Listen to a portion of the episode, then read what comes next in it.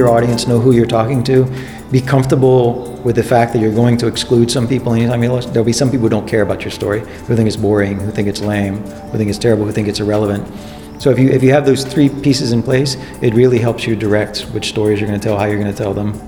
Welcome back to another edition of Inside Asia conversations with Asia's leading movers, shakers, thinkers, and provocateurs.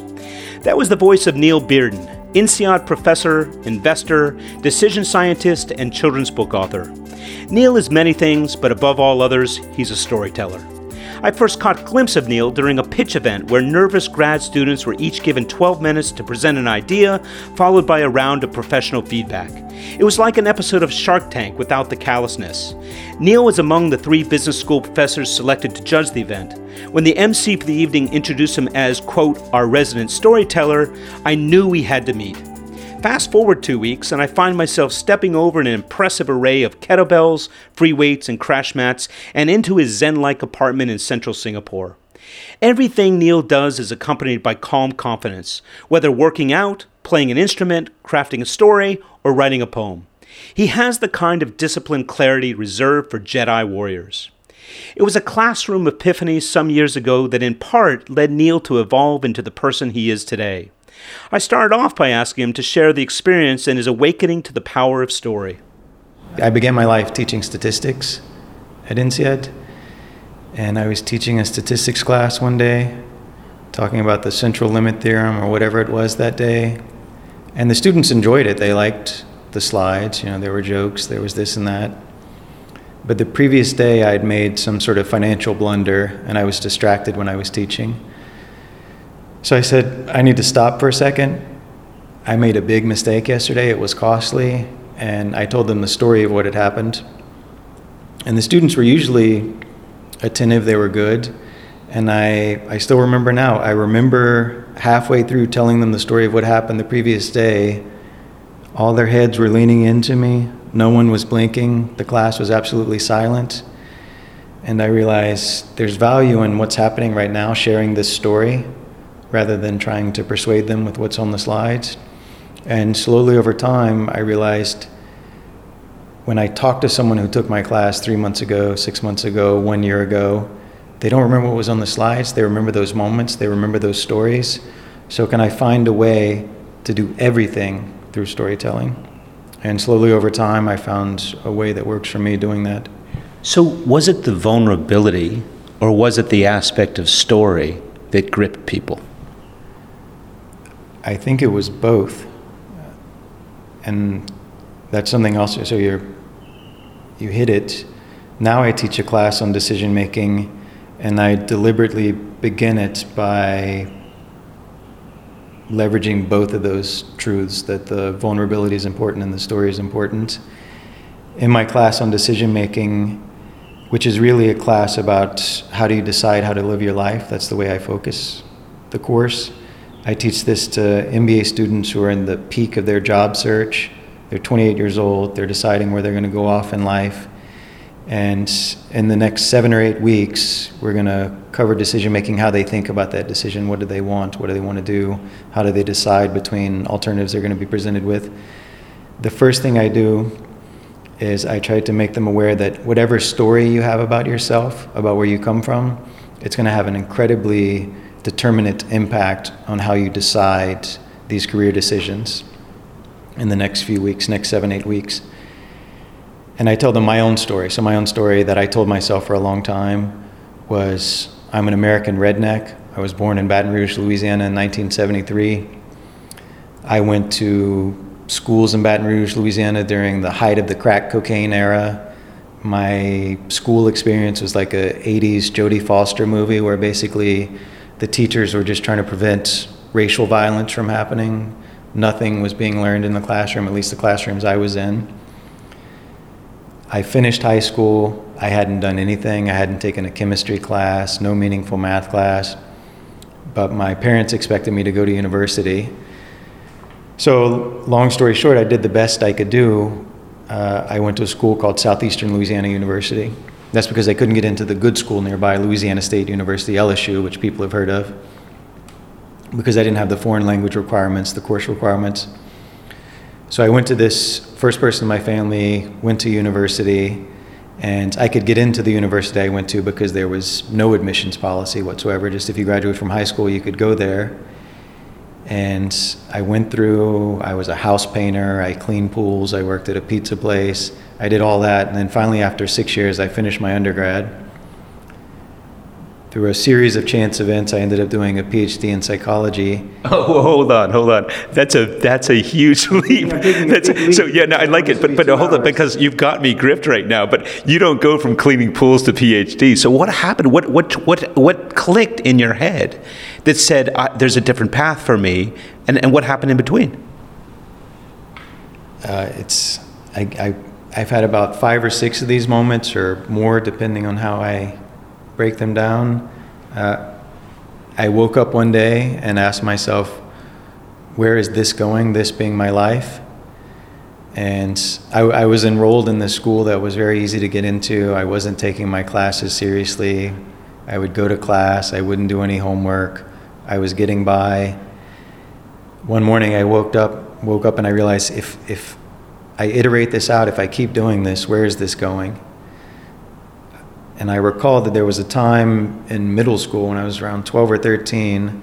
I remember a teacher coming up to me when I was acting like an idiot in class. And he said, Neil, why, why are you doing this? You, you have so much promise. Why are you acting like a fool? I woke up in college. I remembered him saying that to me, and I realized I'm still acting like a fool. What am I doing? I need to recourse. I need to do something different. This is going in a direction of you know, being overweight, three wives, a lot like what I saw the people around me. And after that moment, I got serious about university. I was able to get a paper published with a professor. I managed to turn that ship around and get into a pretty decent PhD program. I went to Chapel Hill for my PhD. And I'm trying to move this back to INSEAD, where the question began. Yeah. I tell this to the students that I have at the beginning. I say, I showed up at INSEAD and I came here in 2007 to the Singapore campus. And on the first day I arrived, I was sitting next to a colleague and she said, What are you going to be teaching? I said, I'm going to be teaching a class on decision making. Oh, that's interesting. I said, What do you teach? She said, I teach PE and I'm a reasonably fit person, so I thought I should be teaching PE. I didn't know they taught PE in a business school. I found myself in a business school. I had done a PhD in psychology, and she meant she saw that I understand. She said that's private equity, and I said, oh yeah, yeah, I know, but I didn't know. I had no idea what private equity was. And about my first five or six years here, I was incredibly insecure that I didn't belong. I felt like a fraud, a phony. How did I end up here? And what that did was it made me uh, incredibly ambitious. I worked very, very hard. I wanted to convince the people around me that I belonged here. This guy who went to this redneck hillbilly school in Louisiana, that I earned a place at INSEAD because my colleagues are from the guy next door is from Harvard, other people from MIT, and I'm this hillbilly redneck in my own story that I tell myself from Louisiana who went to Southeastern Louisiana University, a school they'd never heard of. So I found myself here not knowing what I was doing, incredibly insecure with a chip on my shoulder, but incredibly motivated that I was going to show my colleagues I was smart, I belonged here. So I worked very hard for a long time. Uh, the insecurities that I did have manifested themselves in a number of ways. You know, I thought that if someone challenged me, it was because they thought that I didn't belong there, that I didn't have the credentials. I didn't want the students to know where I went to school because then they would see that you know they paid for something better than some bozo like this teaching them. And over time, I realized actually I'm doing okay, and what I'm doing okay doing is telling stories, which is that was a very normal part of growing up in Louisiana. I would go to hunting camps, we'd go to deer camps. The guys would sit around, we'd sit around the fire, and people would tell stories and slowly over time, I realized that there's this tradition that I was running from. I didn't want people to know that I was a simple redneck from Louisiana because I'm around all these cultured people from around the world. I'm a monolingual American. I'm around people who speak six, seven, eight languages, went to these fancy schools. And slowly over time, I realized I have this story that I've been telling myself about where I came from.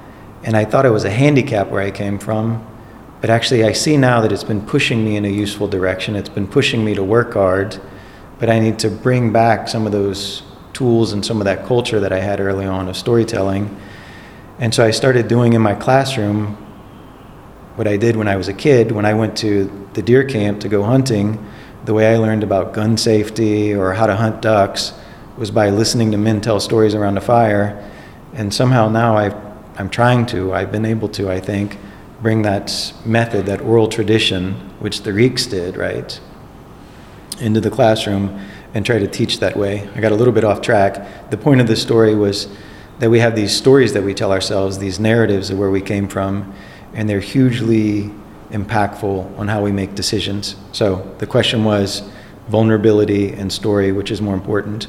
When I tell my students who are all type A super achievers, went to these incredible schools, high GMAT scores, all of this, when I tell them I'm the professor in front of you, I have all these insecurities. I came with all these insecurities, and they made me work very hard, and they've been useful, but also they had some cost because they had, they caused me to have a chip on my shoulder and to misunderstand a lot. That whenever I came to grips with that and liberated myself from this story that I've been telling myself, it really enabled me to see my life more clearly, to see what had been pushing me more clearly, to see where it had been costing me this story, to see where it added value, and to reinterpret it. And so now my version of you know being this redneck who went to some school that no one ever heard of which to a lot of people listening might not matter, but in an elite academic environment, when you went to some school that people consider not a very good school or a crappy school, it's something that causes some anxiety for a lot of people. It did for me for sure. Now I'm able to talk about it. I'm, I'm telling this to you right now, and to show how being this simple, uncultured, uneducated redneck uh, influenced me in a negative way and a positive way, telling it to you now does something very important. There will be someone listening to this, I know, because I tell this story to people all the time, and there will be people out there working in Citibank or JP Morgan or wherever they're working who feel that their academic credentials aren't so good, who feel a bit insecure, who are struggling trying to find their way in that environment and they'll see that there's someone that they're listening to right now who feels the same way. And I think one of the greatest things about podcasting, which we didn't have 20 years ago, was the recognition that there are a lot of people like us in the world. Right? There are a lot of people who don't have the credentials. They feel that there are a lot of people who feel like phonies. And I think if people come to grips with that and they start telling other people their story, and all their story is is their story, it's the way they made sense of their life. I could have made sense of my life in a different way. It's quite arbitrary but I made sense of it in a very particular way that impacted me. So, to answer you again, I think the vulnerability of talking about these things and the story element, which there wasn't a lot of story actually in the way I told it to you, that was sort of a more of a chronological account of what happened, but there was some vulnerability. That's what seemed to really make an impact. In our modern capitalist culture, the idea of strength, impenetrable uh, capabilities, the idea of being strong under all circumstances. It's, it's, it's the story that corporate leaders, financial leaders tell themselves. Yet here you are, a professor at one of the best business schools in the world, speaking about um, the importance of vulnerability in a time when people are, are, resistant to the idea, yet it seems so essential. How do you help these young rising stars with all of their capabilities come to terms with that? I, it, it, turns out to be very, very easy. So I, I address that. I say, a, a lot of you think that showing vulnerability is a sign of weakness. I just told you my story that, you know, I'm a professor here at INSEAD, but I couldn't even gain admittance to this place in the MBA program because I don't meet the language requirements. I, I tell them I, I teach statistics. I used to teach statistics. I haven't done it in about five years. I tell them a true story, which is in my first semester of college, this college that you haven't heard of, I took a class called pre algebra. I don't know what pre algebra is, it must be subtraction.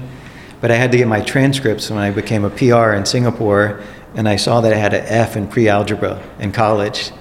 And I said, Now I've taught UDJ, that's our version of statistics. I taught that and I taught it reasonably successfully. I taught that to people just like you, and I failed pre algebra. I'm telling you that right now. Do you think any less of me? I told you that I had this chip on my shoulder because I saw myself as this simple, uncultured, redneck American. I told you that. Do you think less of me?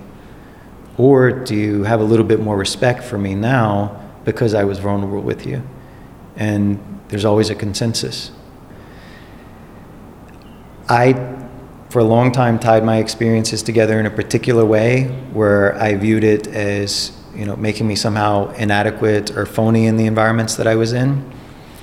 By am- ambiguous, I mean that someone else can hear me, for instance, in my own case, recount those same events and see something very different which is, you know, you, you did all of this, you failed pre algebra in college, but now you're in the same room that we are right now. So you don't need to see it as you were some redneck loser. Rather, there's a very different interpretation, which is wow, despite all of that, you've made it here. And so I think the value that they get from it is realizing that the interpretation that they've assigned to their life has been quite arbitrary that arbitrary interpretation could be pragmatically useful to them. It could be driving them in a way that they endorse at that second order level. Uh, it could also be handicapping them in some way. And there's value in hearing someone else challenge your interpretation, maybe give it a more charitable interpretation, an interpretation that is pragmatically more useful to you, that drives you in a direction that you would want to go in. And I think that's the thing that they can leave with. It is, you know, my, the truth of my life is not set in stone, rather, it's a way I interpret the things that have happened to me that's open to interpretation. So I'm introduced a bit of stoicism in this. You and I were briefly talking about things, and I mentioned that stoicism was useful. I think one of the more useful things that comes out of stoicism is just a very simple realization. This is useful in storytelling or any other part of life, and it's captured by the Epictetus remark man is not troubled by events, but rather the meaning he assigns to them. So that's one of the central tenets of Stoicism. So Stoicism is very popular now. And as soon as you have that realization that, okay, life is subject to interpretation, including how I've made sense of my own life, can I look for a way of interpreting what's happened to me in a way that's useful? So then, what is useful? Let's link this back to decision making now. What do I want? Any decision you make should begin with that question. I said that earlier. What is it that I want? What is the objective? Now, what I can ask myself is, how can I interpret the way that I've made sense of my life? Because I see it's having an enormous impact on the way I'm making my decisions, my actions each day. How can I interpret what's happened to me in a way that's most likely to enable me to move towards my objective?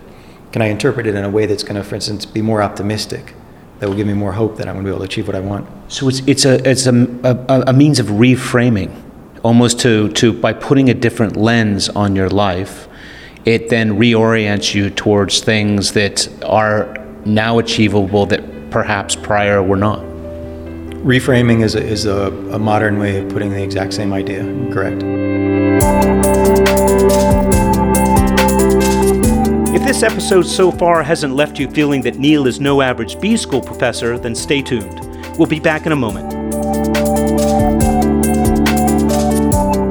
This is Steve Stein, and you're listening to Inside Asia.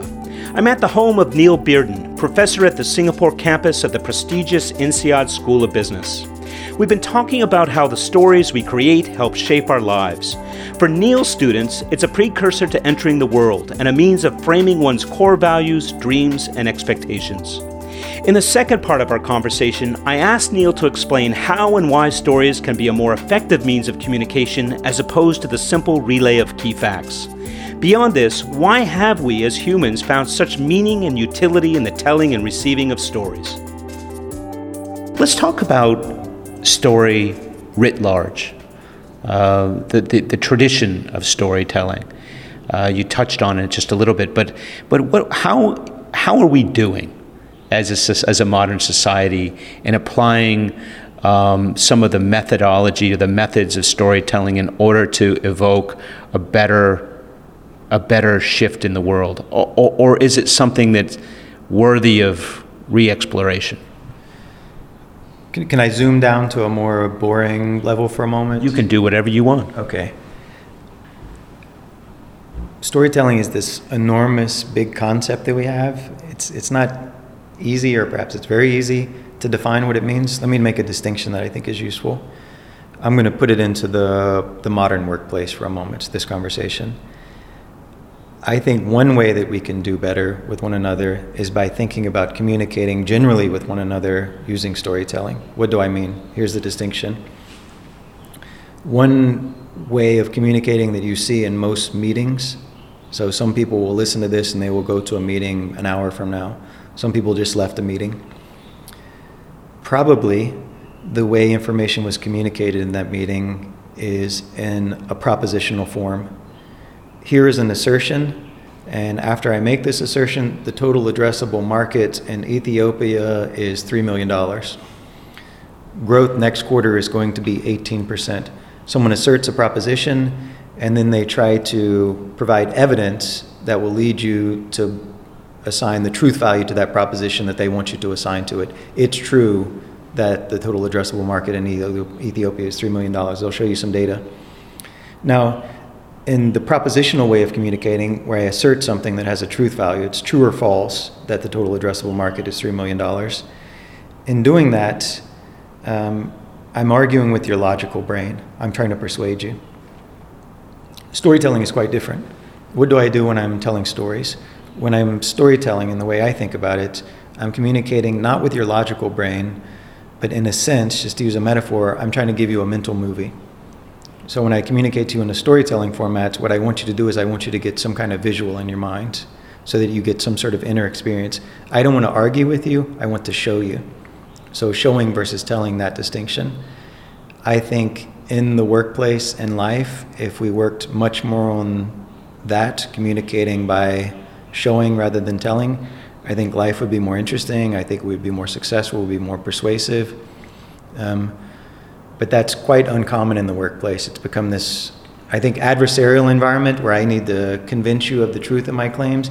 And, and it's true that we should do that in many cases, but I think we would be better off being a little bit more interesting to one another by trying to show one another.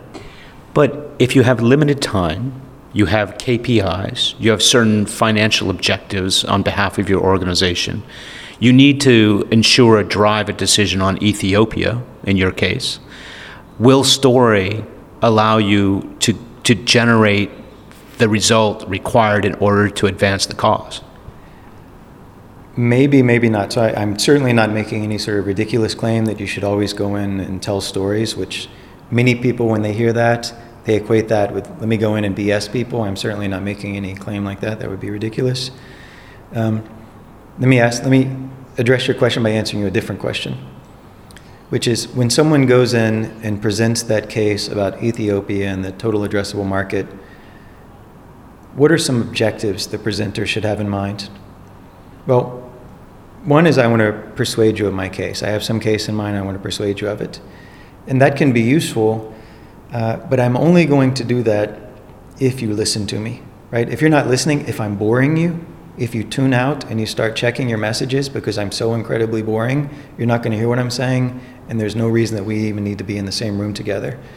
So, one consequence of bringing in a bit of story into our communication is it becomes a bit more interesting, it draws people in. So if I can draw you in with a little bit of story, the total addressable market in Ethiopia, we believe, is $3 million, and it's represented by this farmer I talked to last week, who right now is checking the weather on his phone each day. He's getting SMS, and so he's able to grow coffee beans right now in a much more effective way because he's getting that. But the challenge that he's having is the mobile phone plan is so incredibly expensive that he would like to do that. He would like to scale it and get his other employees to be able to access the same information, but he can't afford the mobile phones that they need to get it.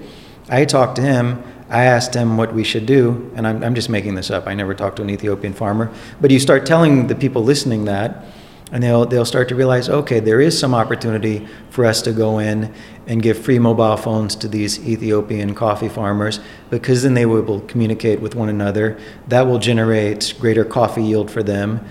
From that, they will then start putting money in the bank, and we'll get the banks to help us pay for these mobile phones. Is it because it that is personalized the experience, or because it's the storytelling? Uh, aspects of this that leave that plant themselves in the brain in a way that data or statistics doesn't it's that my, my hope is when I was just making that up, I, I was just rambling, making up things, improvising, is that you saw some Ethiopian farmer, you know, growing coffee, mm. and you imagined the fellows he's working with who don't have phones and their challenges, that you experience something in your mind and you realize this is real. This is not a number, $3 million, but that $3 million comes from someone. It comes from that guy, and it comes these guys from these guys who don't have phones, and there are real people there who need this. And now I experienced it. I saw it. Visualization. Visually, yeah. Mm-hmm. So the the main distinction between the propositional way of communicating and storytelling is that what storytelling does is it involves the transfer of imagery. As I was telling you about the Ethiopian farmer, I'm picturing some guy in my mind, and I want you, Steve, to have some picture like that in your mind when you hear it. And if I do that, I've achieved my objective. You had some inner experience, and so you're going to remember it. So I'm drinking Ethiopian coffee right now. Uh, it makes it tomorrow when I drink this coffee again. It's going to make me think of the guy with the mobile phone and the weather, and I wonder if this coffee tastes funny because he didn't have access to the phone that I would like him to have. And I'm going to remember that now in a way that's very different from if me just presenting to you that propositional format of some numbers.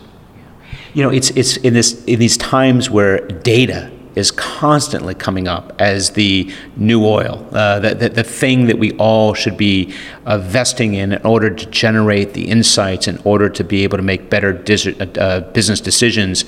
It's fascinating to hear you talk about the potential for story um, as, as and maybe they, they complement one another. Maybe it's not one or the other, but I find it to be a really interesting and thoughtful approach to how you could shift the way people think about things, but also it's antithetical to what a lot of organizations are looking for or anticipating.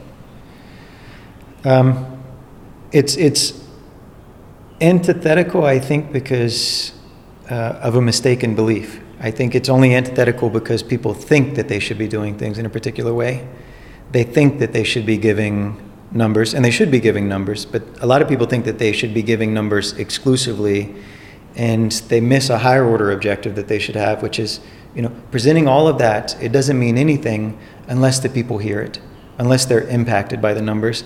If I think I need to present statistics to you, and that the game that we play in any sort of interaction, any sort of meeting, is arguing over whether that number is correct, and we get distracted by doing that um, we could there could be enormous opportunity cost because I don't need to argue with you over whether it's actually 19% or 21% in many cases.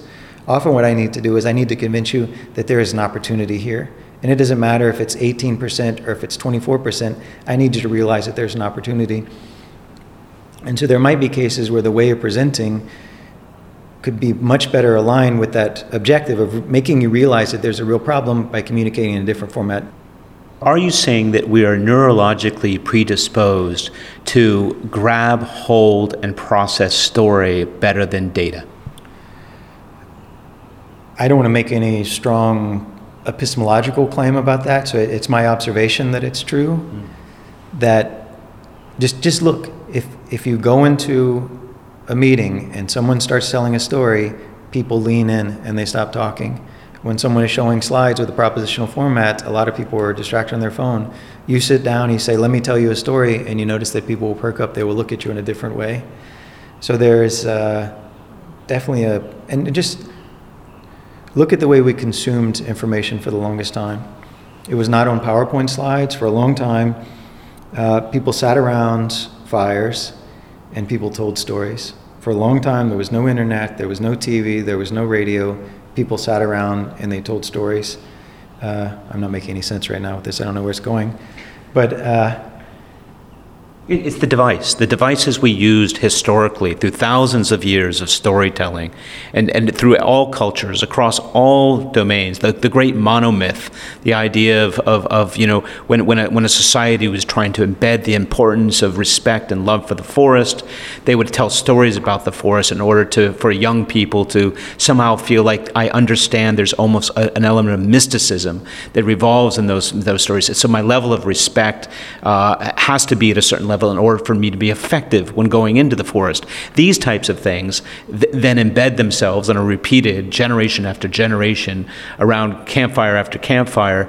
And I, I agree with you. I think the only thing we have right now are movies books, you know, creative endeavors. I mean, e- even some interesting YouTube videos are starting to emancipate us from, from you know, maybe the rigid straightforward bits and bytes, sound bites that we get and have been getting for 25, 30 years. So I, am hearing you say, and, and, and, apologies if I'm trying to put words in your mouth, that we're arriving at a point where maybe it's time to re explore a story as that wonderful device that it actually has and always should be um, in order to counter some of the rote insights and information that's being thrown at us day in, day out through social media. I'm going to answer your question by telling you a story. This morning, as, as I would expect. I I spend a lot of my time in classrooms with 28 year olds who all have smartphones and who are looking at social media. And this morning, I dropped Quinn, my daughter, off in a classroom full of two year olds. I walked her into the classroom, I put her bag in the cubbyhole. One of the students in the class, Julian, said, Read a book. Often, when I drop her off, I read books. And off one of the favorite books that they have, they, they like me to read is a book called Pout Pout Fish. Do you know Pout Pout Fish? I don't know it. So I went in this, I didn't read Pout Pout Fish this morning. Last time I went, in, I read Pout Pout Fish. It's a wonderful little story about a fish called Pout Pout Fish. At least early on in the book, he's called Pout Pout Fish, who has pouty cheeks, doesn't look very happy, and it has a hook in it. I'm a Pout Pout Fish with a Pout Pout face for spreading dreary all over the place. It and sounds like a little rap thing happening it's, there. It's a little rapping. So he goes along and he meets these other fish who are, you know, keep asking what's wrong. Along comes a clam and a silent silver shimmer. And I read this to the children. And when I read to them, I have these two year olds who don't have smartphones, who don't have Facebook accounts, who are not looking at Instagram. And there's complete rapt attention for as long as I will share a story with them. Two year olds. Um, and so, so there, there's who aren't known for their long attention spans. No, but you, you start you yeah. start with story with them, and they lean in, and they love it, and they smile, and they experience it in their own two-year-old way, and they love it. So, is it hardwired? I don't know. Or are we distracted by social media? I think so. I don't have good evidence for that outside of comparing what happens when I'm in front of older people with smartphones and young children who don't have smartphones and I see that the, the power of story, especially when you're not distracted, it's a way to be together, to be mindful. You and I were talking about being mindful. Everyone is incredibly present in that situation when a story is being told. And, and, Neil, doesn't it break your heart when you see what's happening now with teenagers and the texting and these these just this the, the cutting and the mutilation of language in so many different ways? I know it's utilitarian and I know it gets the job done or communicates the most base thing that needs to be communicated, but it feels to me like the loss of poetry in language is actually something which is going to impose itself on the way we function in the world if we don't get this right. I think so, and I think the the biggest cost, and this is where you and I both sound like really old guys when we start saying, you know, in the good old days. Mm-hmm.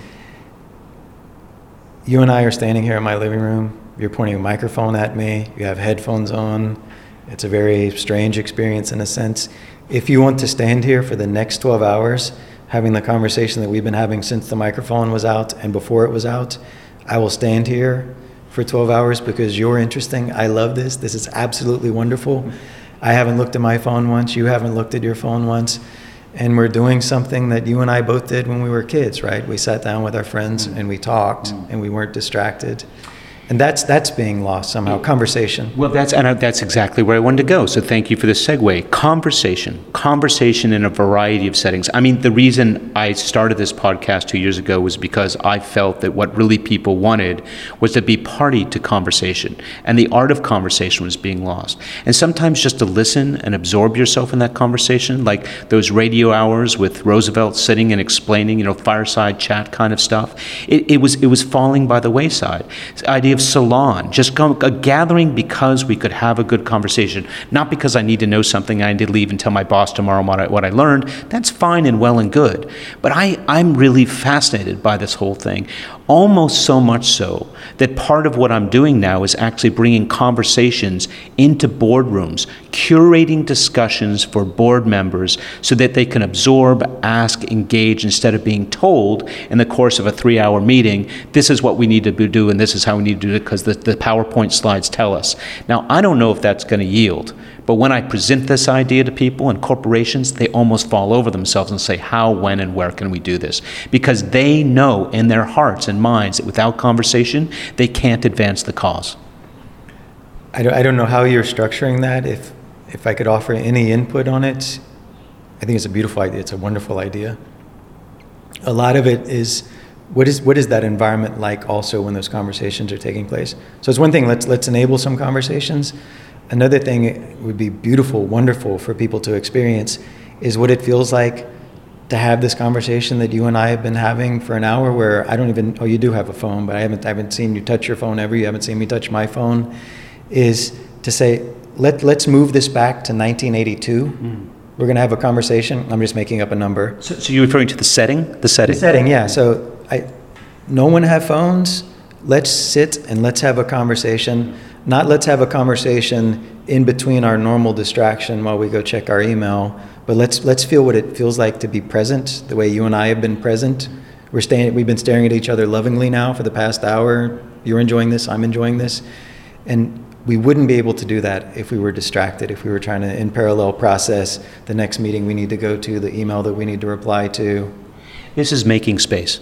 It's, it's almost like what we were discussing earlier on, on, on, on a, meditative practice, where you find time to just clear, set uh, an, an intention, and then somehow move into your day with more, more purpose, if you will. And I think some ways you're right. We're overwhelmed with all the activities and all the distractions and all the different mediums. And, and conversation, just like meditation, is a way of breaking that. It's going back into the essence of who we are as two human beings, sharing ideas and thoughts and insights in a way which I know will embed themselves in me as I hope they do in you different than receiving a PowerPoint slide or getting a quick text or knowing from somebody that I'm going to kind of get fed this PowerPoint uh, rundown in the next 15 minutes and can they get back to them in 20, right? Yep. This is the way we live our lives and it's not effective. It's not advancing us. It's not getting us to the position where we can actually exchange ideas in a meaningful way. I just ranted. I didn't ask that question, was it? That wasn't a question. that was a rant. But I just, I just, yeah. But I, I feel this, and I, I feel that, and that, that you do too. I think there's shared experience here. But I guess the ultimate question is, what do we do about it? And if, if we feel this strongly, there must be something to it because uh, you know we're living our lives and we're observing and we are observant. But but what do we do? What what what is? How do we get people to break and understand the importance of this uh, for their own psychological well-being, but also because the world is is, is, needs to have a different kind of me- means of engagement in order to get across the important subjects? I think we, we use stories to remind ourselves of what we want. So I'm going to try to piece together some things that I've said, show that it's coherent. What should we always ask? So this is me being the decision making guy for a second. We should always ask, what's the objective? So I, I can't answer your question without saying what the objective should be for us. If we say that the objective is in some vague sense, but it must be true, a well lived life, we have to ask ourselves, what, what would a well lived life look like? Uh, yesterday was Labor Day. We went to the National Gallery, my wife, my daughter, myself, and one of the memories that stands out to me is you know it's very easy to know how I want to live my life when I see how I don't want to live my life at the end of going through and seeing a number of things, we got to what my daughter calls magnets. There's a little area with magnets where she can move magnets along on a wall, and she loves it. She gets so happy. She puts the yellow one with the blue one. And I saw there was a little boy next to her, and our whole family is moving these magnets. She's loving it. And there's a little boy, and then I wondered who the little boy next to her belonged to. I looked over, and I saw that dad was there. He had the day off for Labor Day and he was playing backgammon on his phone while his kid was moving the magnets. And just in an instance, I realized I'm very happy that I'm moving these magnets. I will never regret that I'm standing here moving these magnets. I would regret profoundly waking up in 20 years realizing that, you know, that, that probably that guy's one day off, probably works at some bank and he got the day off for Labor Day. On it, while this kid is moving the magnets, he's looking at backgammon. So, one useful thing is to share stories about things that we see, about seeing a guy at the museum on Labor Day, the the one day a week he gets to spend with his son, probably because he's probably working investment banking 16 hours a day, and he's there looking at backgammon. So I tell that story. Hopefully, someone will hear that. And when he goes, she goes to the museum with her daughter next week. When she starts to pull her phone out to look at WhatsApp or to do whatever it is, she might put it back and realize, what do I want? What's the objective? I want to be present with my child and have a wonderful experience. Which is an important objective of storytelling. They must resonate. So if they don't resonate, the story actually isn't effective. The story could be self-serving, or the story could be uh, esoteric. But but a, a story, in order to be effective, has to be something that people can relate to.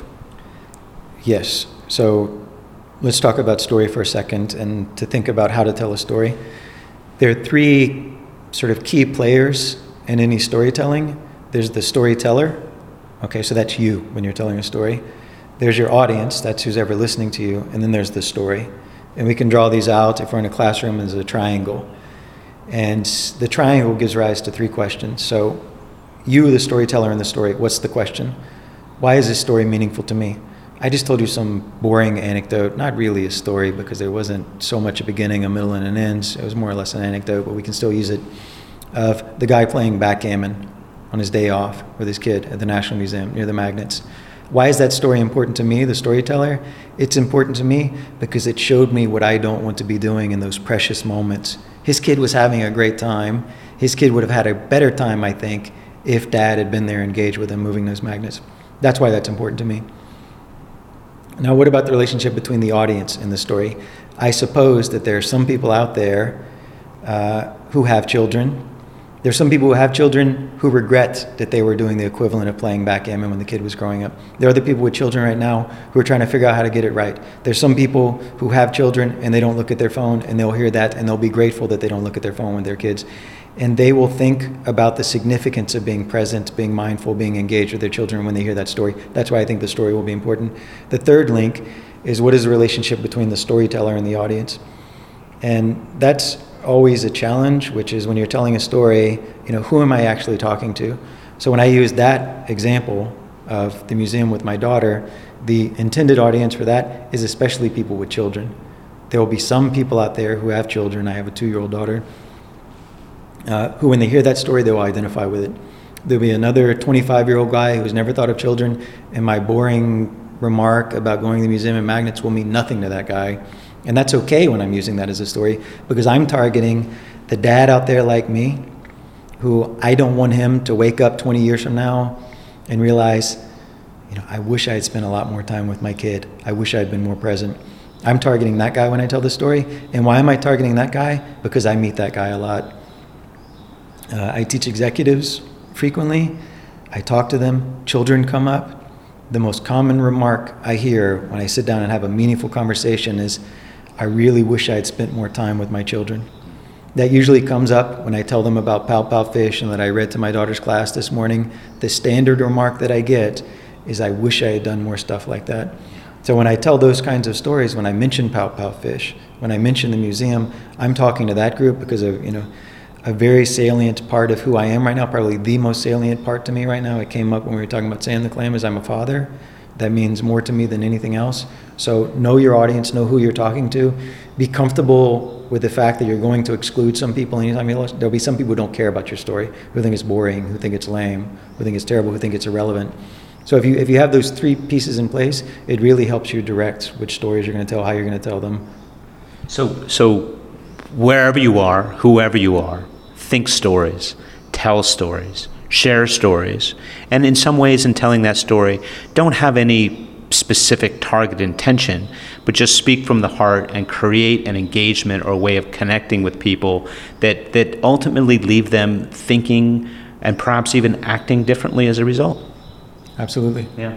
Neil, we could truly stand here all day. I've so enjoyed this. There's so much more I want to talk to you about, so we will return, but I just want to thank you for the time you've given me today.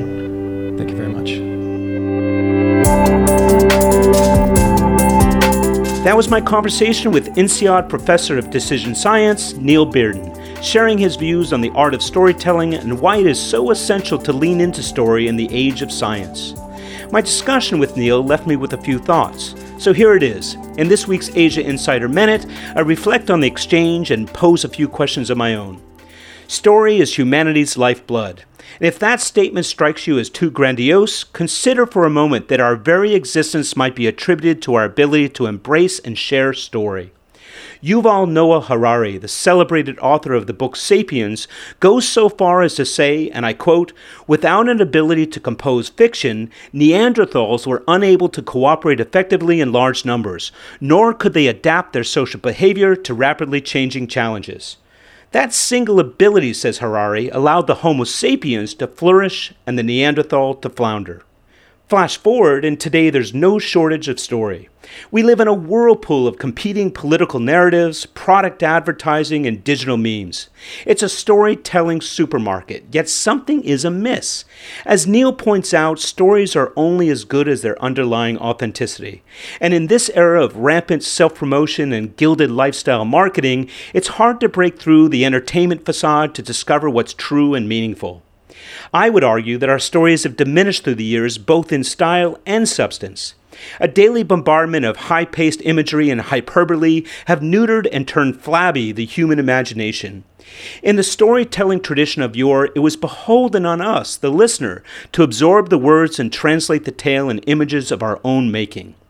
Great stories are didactic, they entertain while they inform. This dual purpose formed the cultural backbone of communities, societies, and nations. Where are today's storytellers? Hollywood has assumed the role to some degree, but it too is bowed to the pressures of commerce. Box office receipts are the film industry's litmus test.